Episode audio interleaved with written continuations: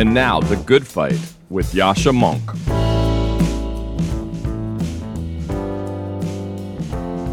Hi, my name is Joseph Addington. I am the president of Young Georgists of America, and I recently wrote an article for Persuasion titled "The Forgotten Philosopher Who Can Fix Our Economy," discussing the relevance of the thought of nineteenth century political economist Henry George. Modern times increasingly resemble the Gilded Age when George wrote, "Increasing inequality and political unrest underpin the feeling that the nation is no longer working for the majority of the people."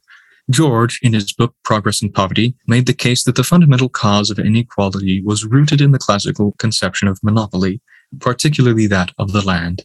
As technology improves and urbanization increases, land rents soak up the gains, pinching the worker and the business owner, while enriching the speculator, who contributes nothing to the market. This tends to make the economy less efficient and more unequal. In making his case, George drew on a long tradition of classical liberalism, from Adam Smith to Thomas Paine. Liberalism was born in the shadows of feudalism and focused on fighting the special privileges of the aristocracy, all of which were rooted in land ownership, which funded their retinues and fueled their lifestyle. George's argument was that liberalism was incomplete. It had abolished the political privileges of the aristocracy, but left intact the special economic privileges which allowed them to arise in the first place. His proposal was to replace other taxes with taxes on the value of land. In this way, land rents, instead of going into the pockets of landowners, would be used for the public benefit, while abolishing other income taxes, allowing the flourishing of free trade and free societies. George's argument was more than simply for land value taxation, of course. It has broad implications for the economy and for society. George's thinking is again needed. In our modern world of increasing inequality, political frustration, the sense that the system is rigged against the common man, a new economic vision based on equal opportunity, rooted in the equal right of man to the land, can appeal to both sides of the political spectrum, can reconcile the desire for justice and equality with the need for efficiency in the economy, heal our fractured American republic by transcending the poison of populism and partisanship. Joseph Addington's piece, called "The Forgotten Philosopher Who Can Fix Our Economy," was published by Persuasion. To learn more about the community we're building at Persuasion and to get similar articles directly into your inbox, head to w w w dot persuasion dot community. Sarah Longwell is the publisher of The Bulwark and the founder of a whole number of organizations, including Republican Voters Against Trump. She has a great podcast in which she talks about the many, many, many focus groups she runs. And I always think that people would understand this country and other countries so much better if they actually spend time talking to ordinary voters. And so I think Sarah has a lot of insight because of that. We had a conversation that's a little bit more nitty-gritty than some of the stuff in this podcast, really trying to think through what's likely to happen with the twenty twenty-four Republican field for the presidential nomination, whether somebody might be able to beat Donald Trump, what Democrats should do, whether Joe Biden or Kamala Harris should be the candidate, and who the most promising alternatives are. But we also talked about whether the January sixth hearings are starting to break through and how people who care about maintaining democratic institutions in the United States uh, should talk about the threat to those democratic institutions in a way that actually is able to move and persuade people. Sarah Longwell, welcome back to the podcast. Yascha, my friend. Thanks for having me. So you wear many different hats, but one of your hats is as one of the great propagators of focus groups. And you've been talking a lot in the last weeks and months to people about Donald Trump and the January sixth hearings. So there was a big debate about whether or not those hearings would change anybody's mind. And it's tempting to think that they wouldn't, because Donald Trump has been around for a long time. He's been pretty open about who he is all along. Do you think the January sixth hearings are having an impact on how Americans view him? And more broadly, how do most Americans now feel about Donald Trump? Yeah, you know, I think that the way that people have been framing it is, will the January sixth hearings break through? And I guess my response to that would be, it's not so much that they're breaking through as that they're seeping in. And changing minds is real hard. However, giving people a little psychic permission to move on is something that can be done. And so I've done nine focus groups since the hearings began, all with Trump, twenty twenty voters. And the most stunning thing that has happened is that in the groups, fully four of them, zero of the respondents wanted to see Trump run again in twenty twenty-four. We did an analysis of the nine groups, and it was about fifteen percent wanted to see him run again in twenty twenty-four. And that is only significant because prior to the January sixth hearings, we had done dozens and dozens and dozens of focus groups with Trump voters since like the real January sixth. And half the group always wanted him to run or more, half or more. It rarely fell below half of the group. And it's not just the sheer numbers, right? You could do a poll for that. The thing about the focus groups is it's what they say, why. And right now, the reason seems to be people are very worried that Donald Trump can't win in twenty twenty-four. They are starting to have doubts about his electability. And this is where I think that the hearings have really made a difference, because one of the reasons Joe Biden was elected and nominated by the Democrats is not necessarily because he was everybody's top choice. He was nominated because he was the one everybody thought other people would vote for and that he could win and beat Donald Trump. And so what I'm seeing happen to the psychology of these Republicans is they are starting to doubt that Trump is the person who can win in twenty twenty-four. They are worried that they still like him, to be clear, right? They are not turning on him. They're not watching the hearings and thinking, oh boy, Donald Trump, what a bad man he is. I sure was wrong about him. What they're saying is, I don't know. I think he might have too much baggage. Too many people don't like him. You know, I, we really need to win in twenty twenty-four. I think there are better people, which is, I think, actually another real key component and something that has started to, to percolate in the focus groups. I think that one thing that sort of corresponded or happened at the same time as the January sixth committee was the sort of Ron DeSantis boomlet.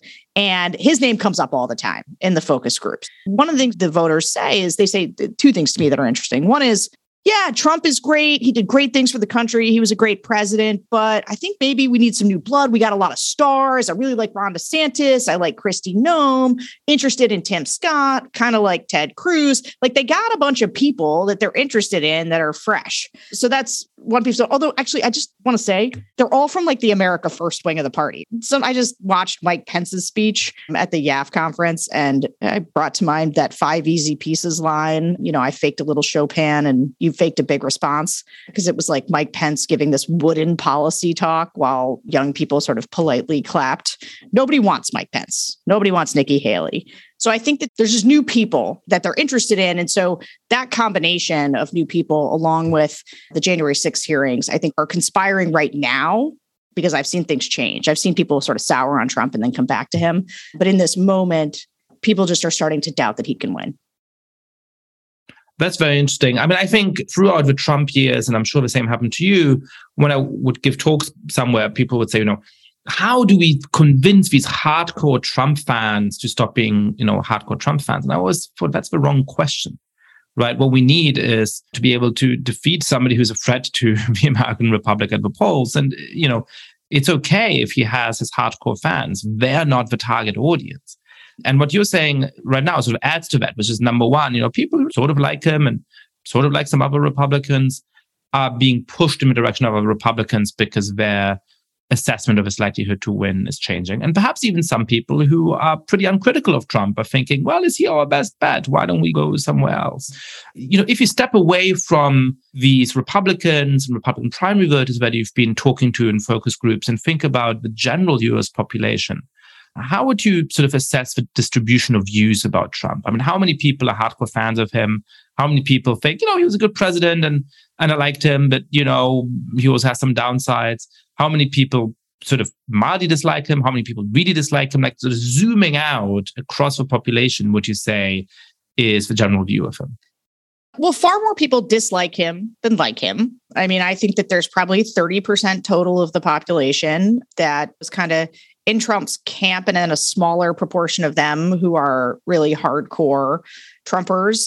But I want to distinguish between Trump the man and Trump the phenomenon, because Trump the man, he's got this really hardcore base. And the fact is, we can talk about twenty twenty-four in a little bit, but that hardcore base could potentially get him through a Republican primary, even if, broadly speaking, people are starting to sour on him. But Trump the phenomenon has really taken hold. I mean, the thing with these voters in the groups where they say, yeah, you know, actually, I forgot to make the second point about things that people say. It sounds like a really obvious thing, but when somebody said it, I was like, oh, yeah, that makes sense. They say, well, with Trump, you only get four years, but with a different Republican, you get eight years, right? And so if you're a partisan, and it's really important to you that Republicans be in charge. Well, the Democrats not be in charge, as I'm sure is the case. You know. Or the Democrats not be in charge. That's right. Uh, the Democrats not be in charge. Then you are interested in maximizing the amount of time that Republicans are in power. And I tweeted this at one point, and I got a lot of people being like, well, that assumes that Trump would leave after four years. And like, that's a fair point from Twitter. But like, these voters aren't thinking like that. They still think Trump's kind of a normalish enough person. They do not see him as an existential threat to democracy the way that you and I might. But there's a Russian expression, the appetite increases while you're eating.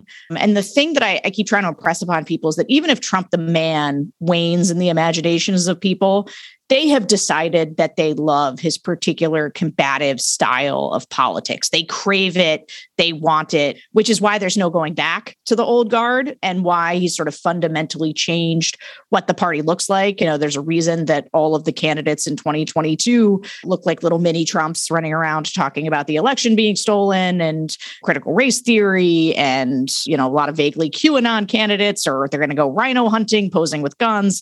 Trump, he has unleashed a force that has changed what the Republican Party looks like and what the voters want out of their elected officials. And it ain't Mike Pence.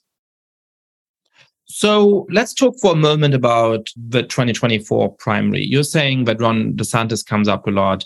That's interesting to me because I had thought of DeSantis as a media phenomenon, right? Where people on Fox News and other influential networks within the right-wing sort of ecosystem are pushing a candidate who emulates some of Trump's policy stances in certain respects, some of his style, but who they view, for some good reason, as more respectable and less personally unhinged and personally vindictive and all of those kinds of things. It always seemed to me that DeSantis is lacking in charisma in a way that would make it very hard for him to beat Trump. It sounds like what you're hearing is that there's some genuine enthusiasm for DeSantis among the base. So what do you think the likelihood of somebody like DeSantis beating Trump is, and what do you think the likelihood of somebody else beating Trump in the Republican primaries is? Yeah, well, you're right that Ron DeSantis is a media phenomenon, but not in the way that you think. It is not because the right wing or like more respectable sort of corners of right wing media are pushing Ron DeSantis. It's the opposite. It is the extent to which the mainstream media has been attacking Ron DeSantis, especially around COVID. And because the mainstream media has attacked Ron DeSantis, they have elevated his brand and name recognition that has allowed him to become a kind of media lightning rod, right? And so like one of the things that's really a central tenet of the focus groups is that the things that we talk about and focus on in Washington or like on Twitter, you walk into a focus group and you ask people about it and they have no idea what you're talking about. And you know, it's the same with candidates often. You know, you'll be like, how many of you have heard of Mike Pompeo? Or how many of you have heard of Larry Hogan? And everybody just stares at you blankly. I mean, actually, not, not so much Mike Pompeo now. He's from the Trump cinematic universe and they kind of know who he is. And some people like him. So to have a bunch of normie Republican voters, like in Ohio, know who the governor of Florida is, is actually remarkable. And it's because he's picked this fight with the media that so many people know him and like him because they think he has the right enemies, because that is how people define this stuff now. And that's so funny because normally it seems to me that Democrats keep falling this trap where Democrats in the mainstream media know, know these, uh, not the same thing, for they are associated with each other in certain key respects, where they keep elevating things by attacking them often in unsubtle ways, and then those things become stronger. In the case of Ron DeSantis, I have very mixed feelings about this because I'm certainly no fan of Ron DeSantis. I would also much rather that Ron DeSantis be president in twenty twenty-four than that Donald Trump be president in twenty twenty-four. But it actually seems like an inadvertently clever move to some extent, right? That if you want to have somebody be able to take on Trump, going on a full-on attack, including on a full-on attack on things that in retrospect are kind of a little bit complicated, like the different COVID policies that different states pursued, actually was a very clever tactic for building up an adversary to Trump. Now, I don't think that there's any conscious agency in this. I don't think that anybody in the media who is freaking out about DeSantis thought this is a clever way of building up a credible rival to Donald Trump, and all things considered, we would rather have a rival than Donald Trump. But it's sort of a funny mechanism by which that happened. It totally is. I also do not think there was any conscious agency. I think people with Trump in retreat in Mar-a-Lago, Ron DeSantis became kind of the face of the fight over COVID. And I think that actually there was a very deep underestimation. I used to talk about this a lot, you know, ten months ago or something, especially after Youngkin won. I just don't think anybody had a beat on how mad people were about the COVID closures and how long it went on and how exhausted people were by it. The governors that are the most popular, um, whether it's Jared Polis or Brian Kemp in Georgia, who was able to just dominate in his primary, and Ron DeSantis, are people who kind of made it a point to stay open and to not take really strong measures. And at some point, Democrats like realized this. Like, Like they just realized how politically, it was really after Youngkin's surprising win in Virginia that they were like, oh man, this COVID thing is killing us. Anyway, I just think the media was very like, how irresponsible is this guy? And voters were like, we love him. This is great. Move to Florida, the free state. And I just think DeSantis built a brand. He also then picked a couple other fights. I mean, I think the Don't Say Gay bill is obviously not the actual name of the bill. And Ron DeSantis was able to position himself. So it's kind of the grievance culture warrior, like, hey, look, I just don't want kindergartners to be told about trans issues. And the thing is, is to, I think, a majority of people under that framing, they say, oh, well, that does sound reasonable. Why are they teaching about trans issues to kindergartners? That doesn't make any sense. And of course, these are much more nuanced debates, but like that was a sixty forty issue in his favor. And then picking the fight with Disney, you think, my goodness, that's got to blow back against him. But of course it didn't. It did nothing but elevate him. But going back to your question, like, can he win against Trump? So here's the thing. I think, yes, potentially. I do think that campaigns matter a great deal. And the dynamics of a candidate actually being out there matter a great deal. We have not seen Ron DeSantis outside of Florida. We don't know what he looks like mano a mano with Trump.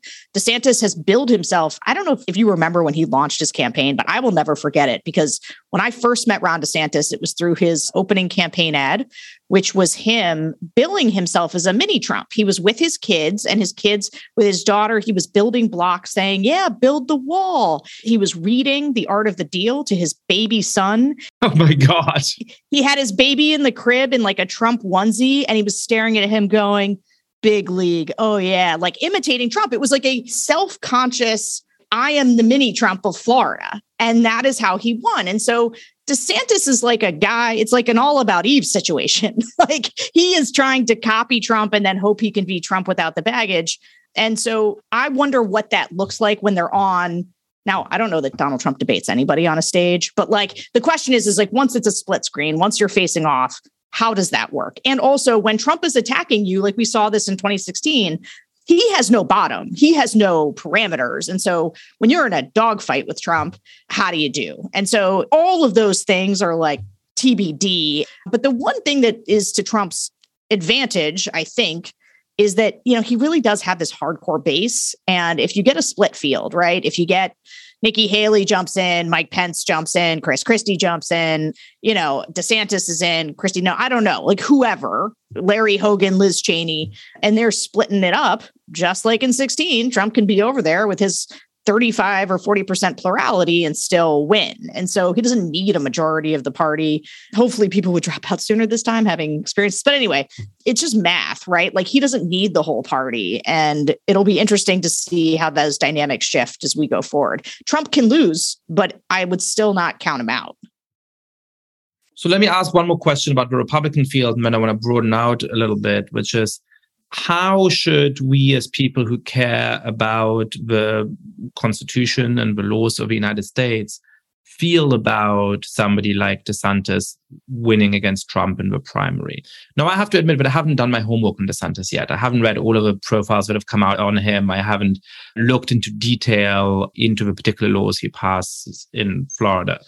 You know, certainly I'm not a political fan of his. Certainly I think that many of the laws he passes seem to me to be violations of important liberal principles. Certainly, it gives me pause that he did originally position himself as a kind of mini-Trump in the way you're saying. But I also do think that there is something particularly pernicious about Donald Trump, who not only had very extreme and irresponsible rhetoric from the beginning, calling into doubt whether he would accept the outcome of elections and so on, but who has in fact proven his willingness to subvert the peaceful transfer of power in twenty twenty and the first days of twenty twenty-one. So my instinct is to think, well, DeSantis has got to be somewhat better than Trump, if only because we're less sure about his intentions to undermine democratic institutions. So as somebody who I think follows these candidates more closely than I do, what is your assessment? I'm not asking would you vote for DeSantis, but you know, if you could ensure that DeSantis is the candidate rather than Trump, how reassured would you be about our immediate political future in that kind of scenario? Yeah, it's a great question. I myself do not find Ron DeSantis particularly appealing. His attacks on Disney were actually retributive. They were a vengeance. Like, he had already won. They had passed the legislation. He went after Disney. And to me, it was a political figure attacking an American company on free speech grounds and trying to punish them for their speech.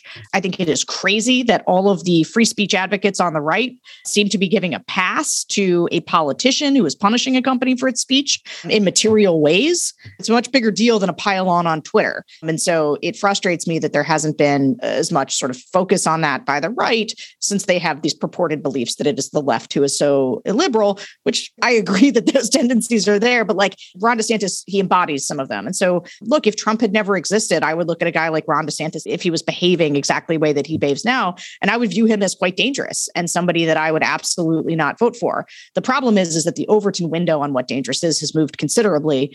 And so now if you push me into a binary between Donald Trump and Ron DeSantis, I'm going to say Ron DeSantis is less dangerous. And then I'm going to have a long talk with the Democrats about how they need to pull themselves together and go find somebody who can beat Ron DeSantis and who can build a broad coalition against him. But I suspect Ron DeSantis will be pretty popular if he runs. The question about like how illiberal would he be? So one of the things that I have always felt like enabled Trump to be more illiberal than anybody else, and why I think he's a unique threat, is that Trump does not care about the Republican Party. He doesn't care about his standing in the Republican Party, doesn't care how the Republican Party does. He only cares about his wholesale ownership of the Republican Party. Literally doesn't care what anybody, any other elected official thinks about him. He will just curb stomp them in his style.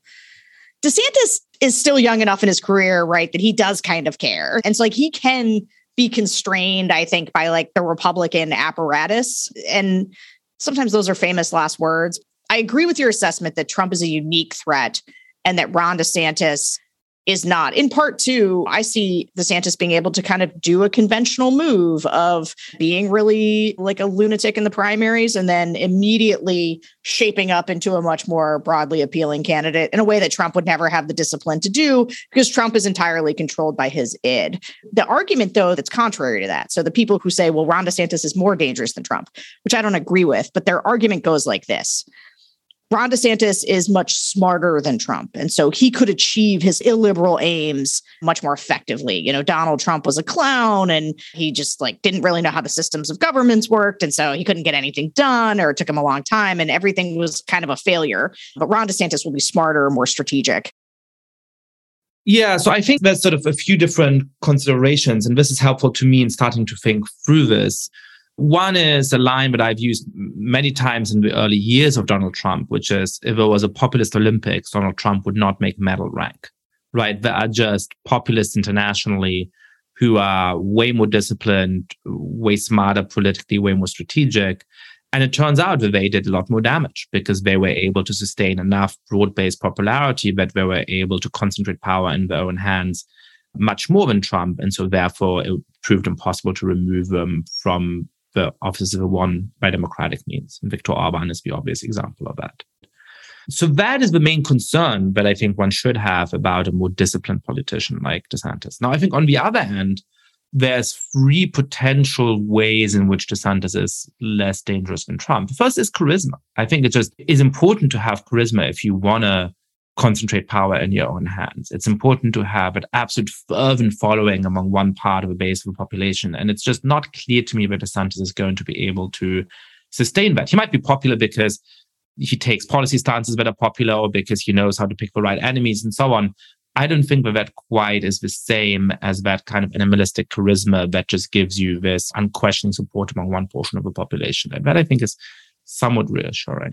The second thing I would say is that it's unclear whether he's an ideologue or a cynic. It seems like he is perhaps more on the cynical side. And as you're pointing out, that might mean that the moment he has the nomination, he pivots and his incentive structure is different than that of somebody who's the kind of narcissist who probably scores very highly on the dark triad personality traits as Donald Trump, where you, you're above everything else. And the third, I guess, is a distinction between illiberal laws that I will always passionately oppose, but that can easily be corrected as soon as the political wind shift or as soon as somebody is thrown out of office, versus attacks on the political system, which undermine the possibility of that course correction. So I think what we know Ron DeSantis would do in office is to pass a bunch of liberal laws that I would passionately oppose, but that can in principle be revoked relatively quickly once his hold over political system fades. I think so far the evidence that he's willing to undermine the outcome of an election, that he's willing to try and stay in power even though he loses an election, is much weaker. I wouldn't say that there's strong evidence that he wouldn't do that, but we know that Donald Trump would do that. And we just don't yet know that about DeSantis. And that seems, if you're having to make a choice, which hopefully we won't be, like a relevant difference. Is that a helpful way of thinking through this, you think? I think that's good. But when you say, hopefully we won't have to make that choice, what do you mean? Well, but personally, I hope that I'm not going to be in a position where I have to cast a ballot for either Mister DeSantis or Mister Trump. And that perhaps leads us to the second part of a conversation, which is, well, what should Democrats do? So why don't you walk us through how you see the situation? Do you think that Joe Biden could beat a Trump or a DeSantis in twenty twenty-four? If Joe Biden does not run, do you think that Kamala Harris could beat one of those two? Let's start with that question. Yeah, no and no. And look, there's a million dynamics that I can't predict that would make my analysis potentially different in the face of these things. But I would just say Joe Biden, in my estimation, should not run again. I will tell you one of the main differences in the focus groups that I see between the two parties is that when you ask Republicans, should Donald Trump run again? Like I said, prior to the January sixth hearings, you know, you were getting like half the group say, yeah, I'd like to see Trump run again in twenty twenty-four. But then you say, okay, well, Trump doesn't run. Who do you want to see run? They got a ton of people. Kristi Noem, Ron DeSantis, you know, Tim Scott, Tucker Carlson. There's a bunch of scary people on the list. Candace Owens comes up a lot. Big enthusiasm. You ask a Democratic focus group, as I have many times, do you want to see Joe Biden run again? And they say, no, I do not. He is too old. They don't think he's a bad guy. They like him. He's done a good job, did the best he could. Appreciate that he beat Trump, but they do not think he should run again. So, okay, who would you like to see run if Joe Biden doesn't run?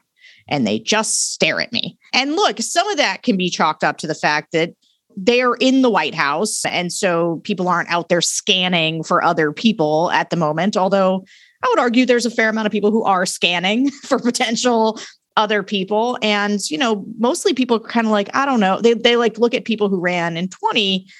But then they argue themselves out of it. Like people will be like, well, Pete Buttigieg maybe, but they're like, ah, I don't know that the miracle vote for a gay guy. And then like, you know, I kind of liked Elizabeth Warren, but I just don't think she can do it. And Bernie Sanders is too old. And then somebody inevitably will say A O C and everybody else in the group goes, no. I mean, there's nobody, there's nobody on the Democratic side who I think has risen to a place where there's like DeSantis or like some of these other people, there's kind of an obvious circling. Why is that? Because it seems to me that the explanations I hear for why there's a dearth of Democratic candidates aren't very convincing to me, right? So one is you sort of invoke, which makes sense. Like, look, Democrats have a White House. And so therefore, you know, there's not as much attention to other kinds of candidates and so on. But as you're saying, people are doing a lot of scanning, right? Another is that, you know, during Obama's presidency, you know, the administration didn't build up the party enough and Republicans hold more state houses than Democrats. And so there's more Republican governors. And so they have a deeper bench. And like, look, all of that matters for sure. But again, that just doesn't seem like a sufficient explanation. explanation because there is a good number of Democratic governors and there's a good number of Democratic senators. And, you know, Democrats have been in power in the country a good amount of time, last twenty years. Like none of that explains why the bench feels so thin. And so I wonder whether the explanation is a different one, which is that the Democratic politicians who really say what they think are ones that are far outside what most people believe, right? So A O C says what she thinks. I mean, I have a number of criticisms about her, but she's an authentic politician who says what she thinks. It's just that is not, in fact, a position that's popular among the American populace at large. And it's not even a position that is popular among most Democratic voters. And the politicians within the Democratic Party who are much closer to where the party actually is, including the non-white voters who vote for the Democratic Party, and where the country as a whole is, never sound authentic because they're always worried about whether what they'll tell you over lunch would get them canceled if they wrote it on Twitter or if they said it in a speech. And so that's my sort of pet theory of not just why Democrats might lose against the Trump, because they're also seen as being outside the cultural mainstream like Trump is, even if in a very different way. But why we don't have candidates, because people look at Democratic politicians and they say, I don't trust you to say what you think. And so I don't know what you're about. And I don't know that I should trust you to run the country. Do you feel that's fair? Like any other issue, it's like a combination of a bunch of these things. Like the bench got hollowed out. And so a lot of the best politicians, I think, are like two cycles in to their congressional careers. There was this whole group in eighteen of Democratic women who were elected as moderates who were, you know, Mikey Sherrill was like a helicopter pilot and Abigail Spanberger is a C I A analyst. And there's a bunch of cool people that are workhorses. Alyssa Slotkin from Michigan, who's going to be in a tough reelection cycle because she's in like a Trump plus five district now because redistricting, like she was in a Trump district before anyway, and she like barely hung on. There's like these workhorses who care about policy and they do things for their constituents and they're quite good, but they just don't get any attention. Because, you know, the show horses get all the attention, the workhorses get very little. And this is in part a problem, I think, of Democrat-aligned media, right? So in twenty eighteen, when it was big Democratic wave, you know, the Squad was on the cover of every big magazine in the country. And at the same time, we had someone like Sharice Davids, a really interesting Native American representative from Kansas, I believe, who has a very interesting life story. I think used to be like a mixed martial arts combatant and is very accomplished, but she was a moderate. And so the party did not pay any attention to her. And probably most people listening to this podcast have never heard her name. I haven't even heard her name. I'm like following who are the good moderates that I think could potentially be part of a future generation of sort of moderate Democrats that I think can win. And so, yeah, I, I think it's partly it's the Democratic aligned media. It's the fact that they're a little less likely to go seeking the spotlight, in part because they can't build a big Twitter following talking about, hey, I secured a million dollars to, you know, whatever on energy. Or I don't like they're not out there fighting the big progressive things that gets you a lot of love on Twitter, and Twitter's where the media lives. And so there's this constant false frame about who's getting all the love and who's hot in these races. But this is one of the things that frustrates me because Trump was the president taking up lots of oxygen. And yet he built a like Trump cinematic universe in which there were lots of little Avenger mini Trumps who now are stars. I don't actually watch those movies. So if my analogy's off, so apologies for that. But like, right, like Mike Pompeo is has his own sort of stardom and Tucker Carlson is a star and Ron DeSantis built a profile. And so I just don't understand why Democrats right now, like it's weird. It's like, there's not a big group of people that are out there trying to help Joe Biden advance his agenda. A couple months back, the big narrative was how bad Democrats' messaging was. And I was one of the people really pounding on that because I was listening to my focus group participants saying, I never hear from Joe Biden. I never hear from Kamala Harris. When they talked about Build Back Better or any of the legislation, they only knew the price tag. They didn't know what was in it. And so I didn't understand, like, fine, Joe Biden's not a very good communicator. He's an old guy. Send out the troops, like build a, a bench of surrogates, have people on T V, have people so you can identify kind of breakout stars, who's good at selling an agenda, who's good at talking about policy, who's good at arguing about the politics of this. So did they not do that? They didn't. No, they just didn't. Is it because people don't carry? Like what happened there? Look, I think that there is something in Democrats that is just like different on the inside than Republicans, where they seek... I don't know quite how to formulate this, but I feel like they're scared of their own shadows. They are so afraid of, oh, Joe Biden's thing is not popular, so I don't want to go out and do it. I mean, like I watched Republicans. Donald Trump was passing nothing. And still, they would go out there. You'd see Jim Jordan or, you you know, any one of these Trump acolytes being like, we moved the embassy to Jerusalem and like we did an executive order on this. And they would tick through five things and they would all say the exact same thing. And Democrats cannot get that discipline. People seem unwilling to go out and be the person to kind of carry the water. And Republicans, like, they circle, they circle the ranks and they go out and they push the message. And for some reason, the fear that's in Democrats on messaging and communications is weird to me. That's very interesting. So speaking of messaging and communication, I want to get back to some of the candidates, but what do you think the message should be in twenty twenty-four? It's going to be tough in part because Democrats hold the White House, and unless the economy turns around a lot, which it might in the next two years, but it doesn't look like it necessarily will. You know, you're going to have high inflation. You may be in a recession or at the tail end of a recession. So voters tend to blame the incumbent party for those kind of ills, even if it's not necessarily before to the incumbent party. So it's going to be an uphill struggle in a certain kind of way. On the other hand, Democrats will, as in twenty twenty and in twenty sixteen, be running against opponents that have real vulnerabilities. If it's Donald Trump, as you were saying, at the moment, only about thirty percent of Americans actually like the guy. He's way out of the cultural mainstream. He seems bitter. He seems self-obsessed, right? So there's a lot to attack there. With somebody like Ron DeSantis, there would be a lot to attack too. So how do you think Democrats can overcome their vulnerabilities, exploit the vulnerabilities of the opponent, and have a message which actually puts them into a good position in twenty twenty-four? So I agree. I think that Donald Trump, he'd be very vulnerable. There's a reason that there's people out there who think they hope that it's Trump again because they think that he's beatable. And like most of the polling that has been out there, uh, you know, there's that big New York Times Santa poll that people have been referencing a lot. It showed Joe Biden with terrible approval ratings across the board, and yet he was still beating Trump head-to-head because Trump is a vulnerable guy because he just can't win over these swing voters, and he's in a worse position with them. That being said, that's a dice roll. I mean, if inflation is high, I'm not sure he loses in Pennsylvania or in Michigan like with inflation the way it is. Like he was running with COVID, you know, and people were still mad at him for how he handled COVID at the time. The economy had completely tanked. But like, I think that Donald Trump could beat Joe Biden.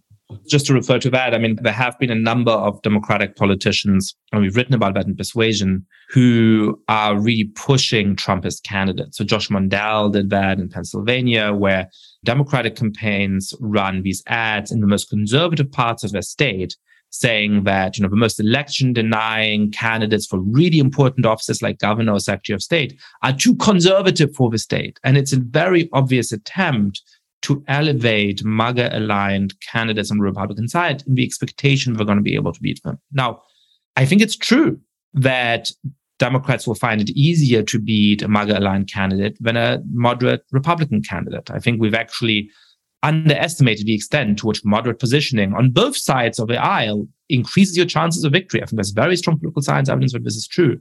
But the consequence for the country is completely different. And even if your chance of beating the MAGA-aligned candidate is a little bit higher than your chance of beating a moderate Republican who actually would administer a fair election, it is an utterly irresponsible thing to do to try and boost those MAGA-aligned candidates. So we've seen a number of Democrats do that in the twenty twenty-two primary cycle.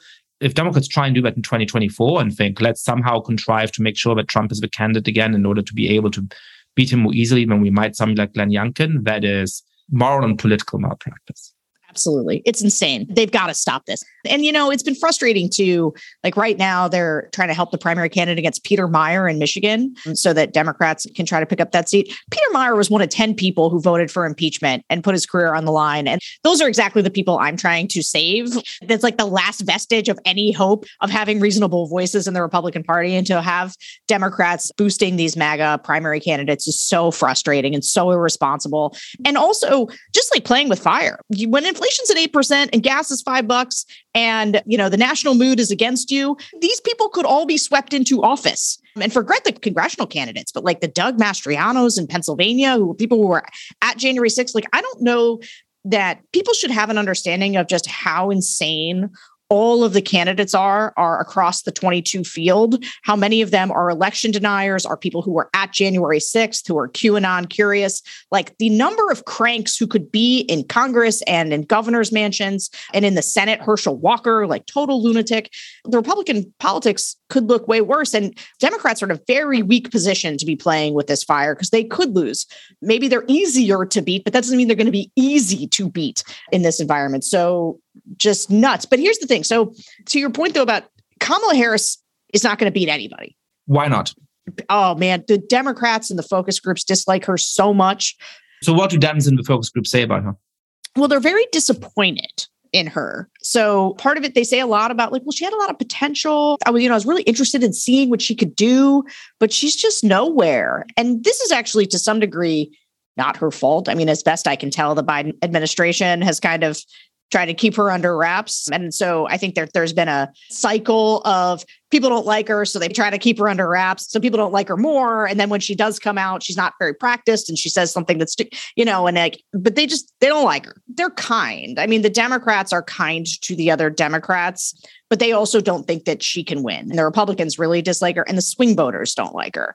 And her approval rating's even lower than Biden's, and Biden's is catastrophically low. He's now at or below Trump territory as one of the most unpopular presidents in history. And I think of Ron DeSantis or somebody like that against either of those candidates, you know, I think has a really good chance of winning. I, when you say he's got vulnerabilities, I mean, I don't think we've explored those vulnerabilities yet. When I say I can't really tell you, there's a lot of things we don't know. One of them is like, okay, well, what does Ron DeSantis look like on a national stage? I have no idea. But I think that the Democrats are going to have to go look at some of these governors. I mean, if Gretchen Whitmer emerges from the governor's race and she wins by five points or seven points, I think she jumps to the front of the pack. I think if Jared Polis is somebody who has kind of a name that gets kicked around, I, again, haven't seen him on the national stage, but he had good COVID policies. He's very popular in his state. I think Democrats would be wise to start grooming some governors to get out there on the national stage, start putting them out front. But part of the problem is, is Biden says he's running. And what is a Democrat going to do? They got two problems. The first is, what are they going to start putting themselves out there so that they get a little buzz while Joe Biden is still the president? Probably not. Two, then they got to leapfrog the first African-American female vice president. They don't think that's a good look either. And so I just think it's not easy to see the mechanics of how Democrats start to coalesce around a candidate unless after twenty twenty-two, Joe Biden says, I'm a lame duck now, I'm not going to run again, and I'm not going to endorse anybody, and you guys have at it. Yeah, so I think there's two questions here, right? Like one is, is Joe Biden going to have the self-insight to realize that perhaps an eighty-two-year-old is not the best representative of the Democratic Party in twenty twenty-four? And that's hard to do after decades of wanting to be president and finally getting there, right? And thinking, I can turn this around. I'm unpopular right now, but, you know, I'm a good guy. And at the end of his eight years, I'm going to be celebrated. I mean, that's got to be his hope. And he is a very decent guy who we do owe a lot for beating Trump in twenty twenty. And I found it interesting to see that in a recent video where some journalists asked him whether he would not run in twenty twenty-four. That's the most alive I've seen him in a long time. I mean, he like jabbed his finger at the journalist and sort of, you know, he was really passionate about running again. That did not look like a sort of non-committal denial of, of course, I'm planning to run, but leaving a door open. That felt like it came from the heart, but he's definitely planning to run. And then, as you're saying, I think for a number of reasons, it's very important to have a real primary in twenty twenty-four if Joe Biden does not win. The party does not have good experiences of coronations, as we saw in twenty sixteen. And some really smart strategists I've talked to have pointed out, you know, if Kamala Harris ends up being the winner of an open nomination process, that's great. But actually, she will be a better candidate if she's able to prevail in a real primary. And she'll be more able to unite the party if she has prevailed in a real open primary, as opposed to if there's this impression that, you know, the most senior leaders of the Democratic Party have anointed her and voters didn't really have a choice in the matter. And she didn't have to develop her electoral pitch and win in that kind of contest in a way that gives her practice and stature and all of the things that you get from winning a tough primary. Matt Bennett said to me that no recent Democratic president has become president without having to win a really tough primary. And I think there's a lot of wisdom to that. Let's talk a little bit about the field. You've mentioned a few of the governors that may leapfrog to the top of the field at the end of his electoral cycle. I think Whitmer, Polis in Colorado, potentially Wes Moore in Maryland, who just won a primary. So he would have to, you know, win and immediately start running for president. But I've heard people talk about him. There's people like Pete Buttigieg, some people saying Eric Adams, the mayor of New York City, who has an interesting political stance where he seems to have some personal weaknesses. You know, you have people saying someone like the former mayor of New Orleans, Mitch Landrieu, perhaps a senator. You have someone like Raphael Warnock from Georgia. Amy Klobuchar. Amy Klobuchar. You know, so there's a lot of prospects and no standouts, I would say, right? There's like fifteen people who are sort of plausible. Like any of these people are sort of plausible. And none of them are like, yes, this person. So do you think that if you had to take your bet on one of those candidates, who would it be and why? And what should Democrats who are hoping for a savior look out for? Yeah, I mean, I'm going to pick three out of that crowded field and tell you why. So my first pick, I look, I like governors. I think that a Gretchen Whitmer, who I have not watched perform, again, a ton nationally, but I think if she emerges really strong against like a Tudor Dixon or something in her state, I think she jumps to the front. But I like the idea of governors. I liked it on the Republican side. I like it on the Democratic side. I think Pete Buttigieg is like objectively the best candidate from like a performance standpoint. I mean, this is a guy who has a once in a generation political talent. Once in a generation political talents tend to be Democrats' best paths oftentimes. Like there's just this star that emerges. The problem is, is that new is the coin of the realm at the moment. And now people have seen Pete. I also think that he's got a real difficulty with Black and brown voters. And I think some people think, well, you know, because he's gay, will that like appeal less to men in general? And I don't know, but people do that thing where they assess other voters. And I think one of Pete's liabilities is people are worried that other people in the Democratic coalition won't vote for Pete. But he is still one of my personal favorites. And then Mitch Landrieu is maybe my favorite in that field. Mitch Landrieu, he's got a real constituency among Black voters and a real connection to Black voters, which I think is extremely important for a Democratic candidate.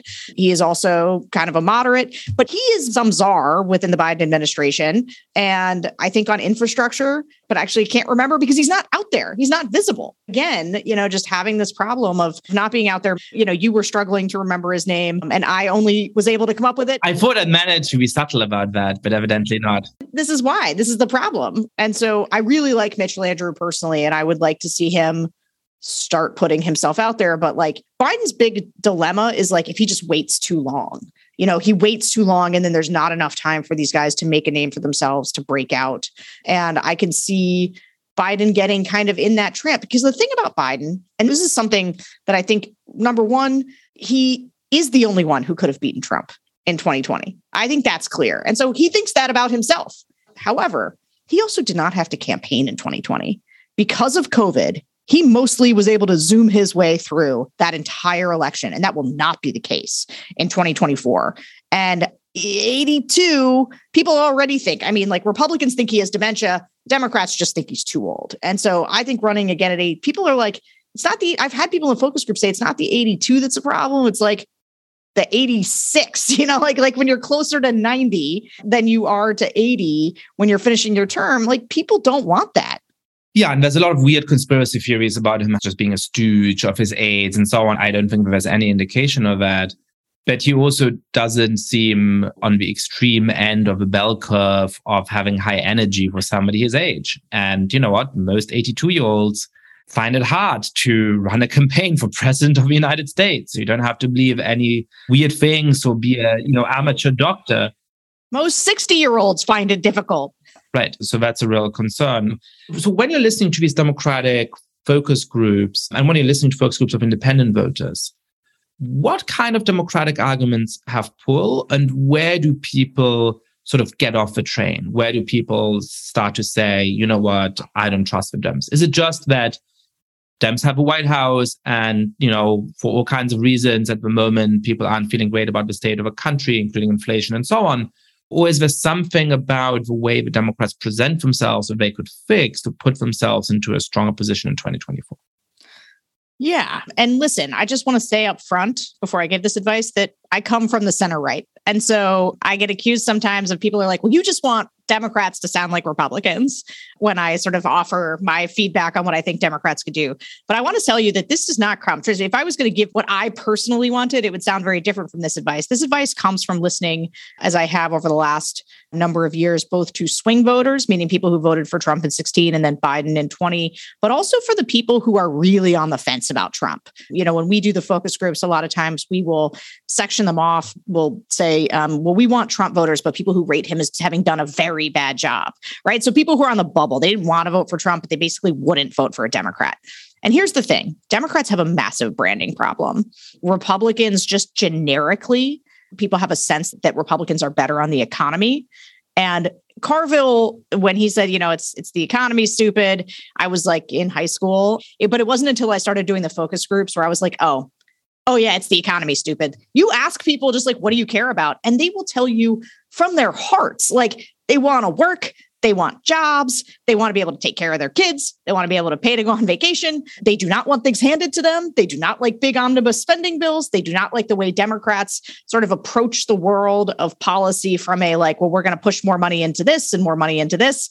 And there's also, you know, Democrats are, are suffering from a bit of a sense among voters, especially these white working class voters, that they're not as patriotic, that they're not as focused on America, that they're not as focused on the working man and the average problems.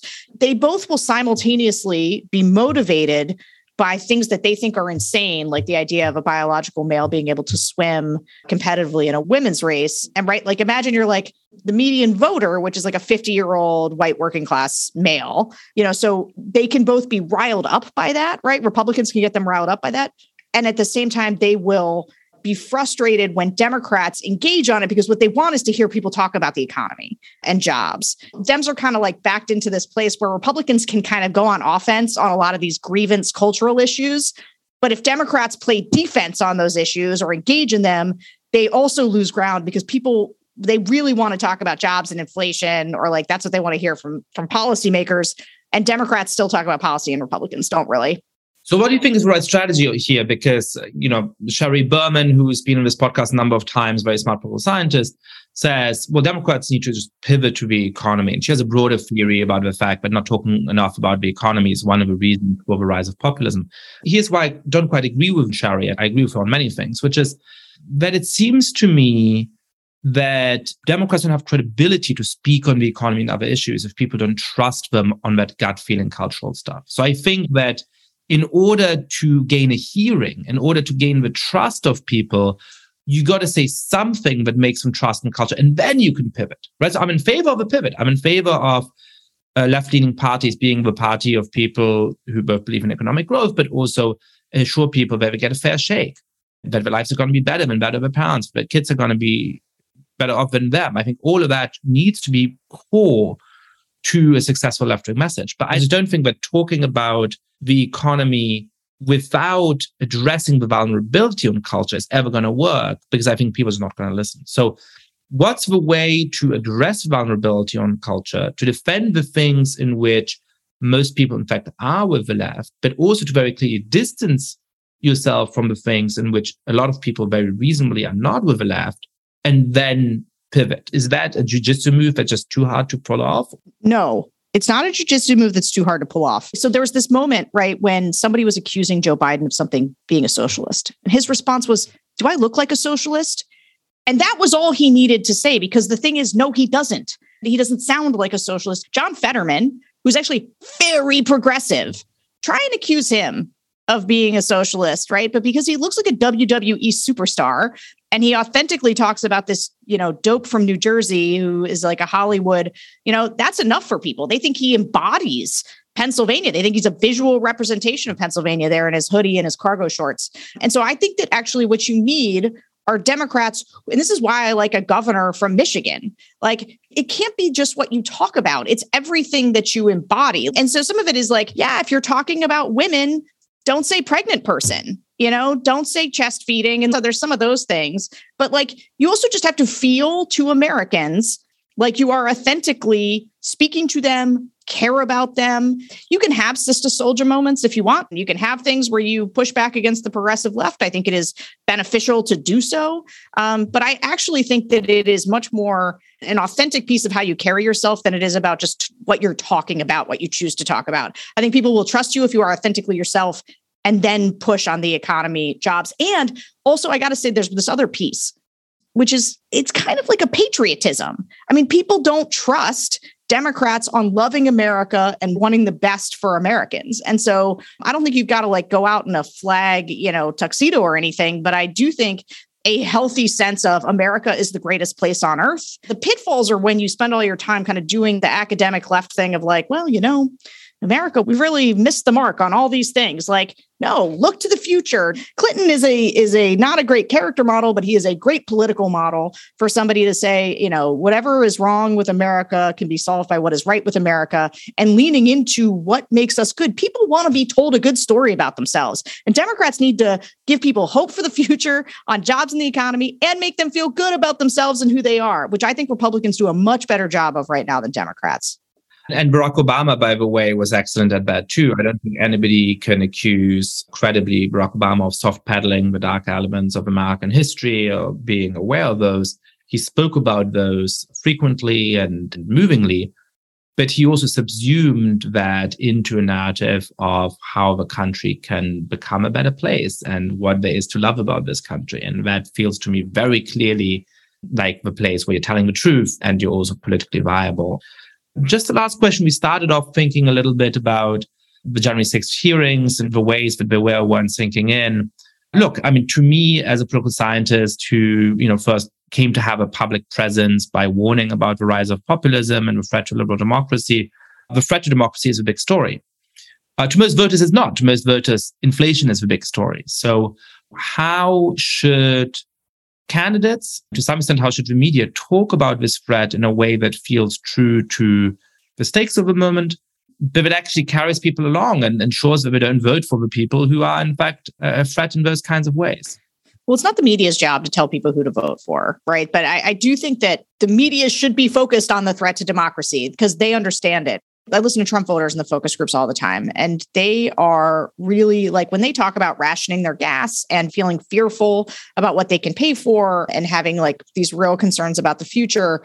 I sit there and think like, you can't make a pitch to these people about democracy. Like you can't. And also, by the way, they are concerned about democracy because they think an election was stolen from them. Like the Republicans are more concerned about it than the Democrats. But I think we have to be very clear about what happened on January sixth, that it was a coup attempt. And that just because it was kind of a clown coup attempt, that doesn't make it any less of a coup attempt. And people should be clear-eyed, I think, as Liz Cheney has been. I think pushing into what Liz Cheney is saying is very important. Look, I, th- I think we need to be clear-eyed about Donald Trump, the threat he presents to democracy, the erosion of our institutions, all of those things. I think people should tell that story. But like as just a piece of analysis and as understanding people, you have to be aware that democracy is an amorphous thing. It actually, in some way, is putting food on the table for people, but that's not how they think about it, right? And so immediate economic and even cultural concerns are very likely going to trump democracy in the average voter's mind. And I don't think we have to spend our time like, shh, God. I just think you can do both. Like, I think you can have like reasonable expectations of what is really going to drive their motivations while also being incredibly clear-eyed about what the threats are in front of us. And it seems like, especially if Trump were to be the twenty twenty-four candidate, what he can do in democracy is to drive home how un-American Trump is, right? Again, I think one of the problems of Democrats is that they're seen as being outside of a cultural mainstream. But Trump is also seen as being outside the cultural mainstream. And a lot of the reason for that is that he doesn't have any respect for our most basic institutions that most Americans actually care about. So I wonder whether that's something that you can use to highlight, as Biden did in certain ways in twenty twenty, this guy is not decent. This guy is not an ordinary candidate. But then you have to pivot to, uh, you know, here's what we're actually going to do for you. And here's how we're going to make your life better. Yeah. Although I got to tell you, actions are going to matter more than words. Like when you talk about credibility, this is the problem is like, if you have four years of Joe Biden that look like the last two years, you can't make that pitch. Joe Biden can't credibly make that pitch. You know, then you're sort of left with, don't compare me to the almighty, compare me to the alternative as your only thing. And like one of the big precarious places we could leave democracy is that the only way for the non-authoritarian party to win is if the worst authoritarian or like the worst possible candidate is the one that they get to go up against. Like that that's the only way to win. They have to win to some degree on the idea that they convince people that they can govern and something affirmative. And that's a show, don't tell. Sarah Longwell, thank you so much for coming on the podcast. Thanks for having me. Great talk.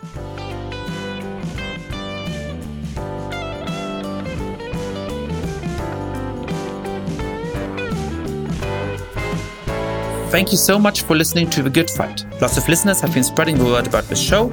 If you too have been enjoying the podcast, please be like, rate the show on iTunes, tell your friends all about it, share it on Facebook or Twitter.